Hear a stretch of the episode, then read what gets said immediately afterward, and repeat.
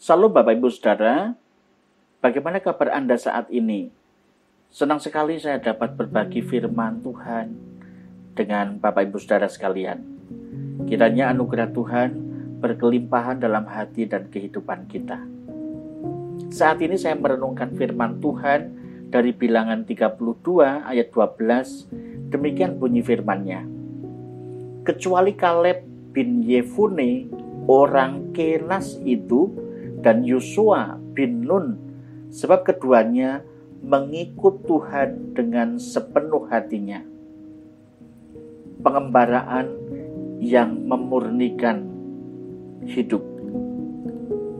Musa mengutus 12 orang mata-mata untuk mengintai Kanaan. Sepuluh orang di antaranya ternyata membawa kabar yang menggentarkan bagi Israel negeri itu dipenuhi oleh orang-orang yang hebat dan gagah perkasa dan rasanya tidak mungkin Israel merebut Kanaan. Namun dua orang yang lain yaitu Yosua dan Kaleb memilih untuk bersikap lain, Saudara. Mereka tidak menyangkali fakta tentang Kanaan, tetapi mereka juga percaya pada Tuhan yang berjanji akan menyerahkan tanah itu kepada Israel. Mereka sangat yakin Tuhan yang telah berjanji pasti akan memampukan bangsa itu menghadapi kesulitan apa pun yang akan menghadang mereka. Namun, bangsa Israel tidak mau percaya. Tuhan menyatakan murkanya sehingga bangsa itu harus kembali menerima hukuman dan mereka berputar di padang gurun selama 40 tahun.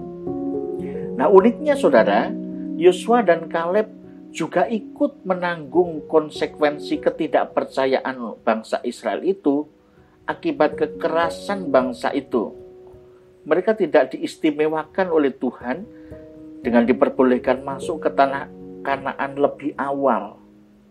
Mereka juga harus ikut mengembara bersama dengan bangsa itu sehingga mereka harus berputar-putar selama 40 tahun sampai seluruh satu generasi habis binasa di padang gurun.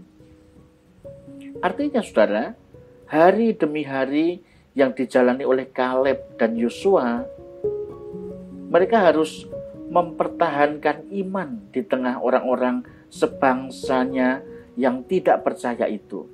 Mereka tentu harus menjadi minoritas di tengah kelompok mayoritas yang tidak mau percaya kepada janji Tuhan. Dan itu berlangsung selama 40 tahun. Bukankah hal itu tidak mudah, saudara? Nah, perjuangan keduanya tentu sangatlah berat. Tekanan dari kaumnya sendiri dalam waktu yang lama tentu bukan hal yang mudah untuk dihadapi. Namun mereka berhasil melewatinya mereka berhasil melewati hari demi hari penuh tekanan itu dengan tetap meyakini janji Allah atas bangsa Israel dan mereka terlibat di dalamnya. Dan kemudian mereka akhirnya memasuki Kanaan bersama angkatan yang baru. Ya, angkatan lama memang sudah semuanya dimusnahkan di padang gurun. Dan kini bangsa Israel itu memasuki Kanaan. Dan Kaleb serta Yosua keduanya diizinkan Tuhan masuk bersama-sama dengan angkatan yang baru ini. Hal ini menunjukkan saudara bahwa mereka berpegang pada janji Tuhan dengan sepenuh hati. Pengembaraan yang harus mereka lalui itu bukan hukuman bagi mereka, melainkan masa pemurnian iman. Iman kita kepada Tuhan memang tidak selalu mendatangkan hasil yang instan. Iman malah harus diuji melalui keadaan dan situasi yang kadangkala tidak mendukung supaya membuktikan justru kemurnian keimanan seseorang.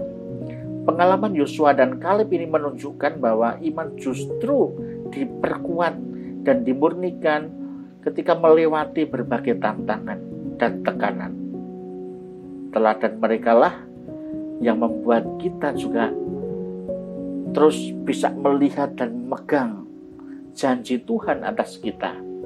Dan setiap hal yang kita hadapi sebagai tantangan dalam kehidupan kita, justru itu menjadi bagian yang memurnikan iman kita.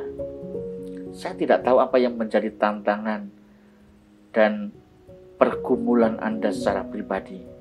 Tapi dalam pengembaraan kita di tengah dunia ini, yakinlah jika Anda di dalam kehendak Tuhan, maka peristiwa yang Anda hadapi, Anda sedang dimurnikan iman Anda di hadapan Tuhan. Selamat berefleksi, Tuhan memberkati. Amin.